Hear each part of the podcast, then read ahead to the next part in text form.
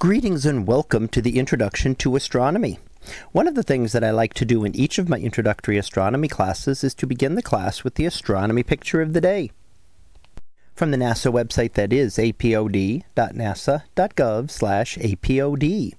And today's picture for April the 28th of 2019 was held all of Mercury. So what do we see here?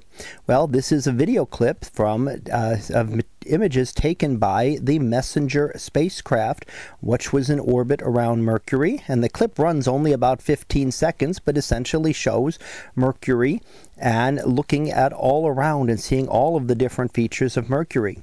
Now, this is important because Mercury, although it has been known since ancient times, cannot be observed from the surface of the Earth easily.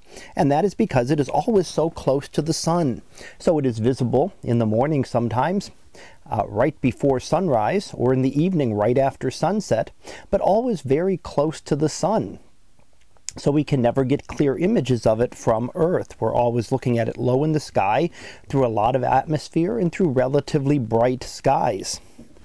Now, we did visit uh, Mercury back in the 1970s. The Mariner 10 spacecraft flew by, but when it flew by, it could only observe the half that was illuminated. So it was unable to really study that. So from the 1970s until the early 2000s, we only knew about half of Mercury. Now, the Messenger spacecraft was there and was actually orbiting for a number of years and was able to completely map the surface, and that is what is shown here.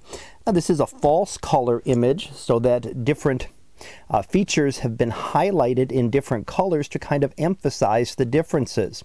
Mercury overall looks a lot like our own moon. So it's not very brightly colored and does not have very distinct colors, such as some of the giant planets do, like Jupiter, or even the distinctions that we have on Earth between the land and the oceans, where we can see very distinct color differences. It would be a very bland colored planet, so doing things like enhancing the color allows us to see some of these different features.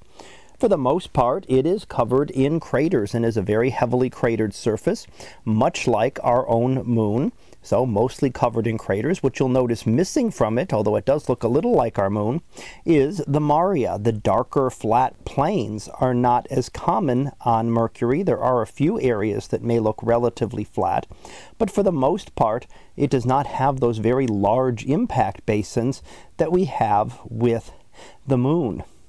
So there are some similarities and some differences between the two, and continuing to study the images that were taken by Messenger will help us to better understand Mercury. So that was our picture of the day for April the 28th of 2019. It was titled All of Mercury. We'll be back again tomorrow for the next picture, previewed to be Calibrated Star Cloud. So we'll see what that is about tomorrow. And until then, have a great day, everyone and I will see you in class.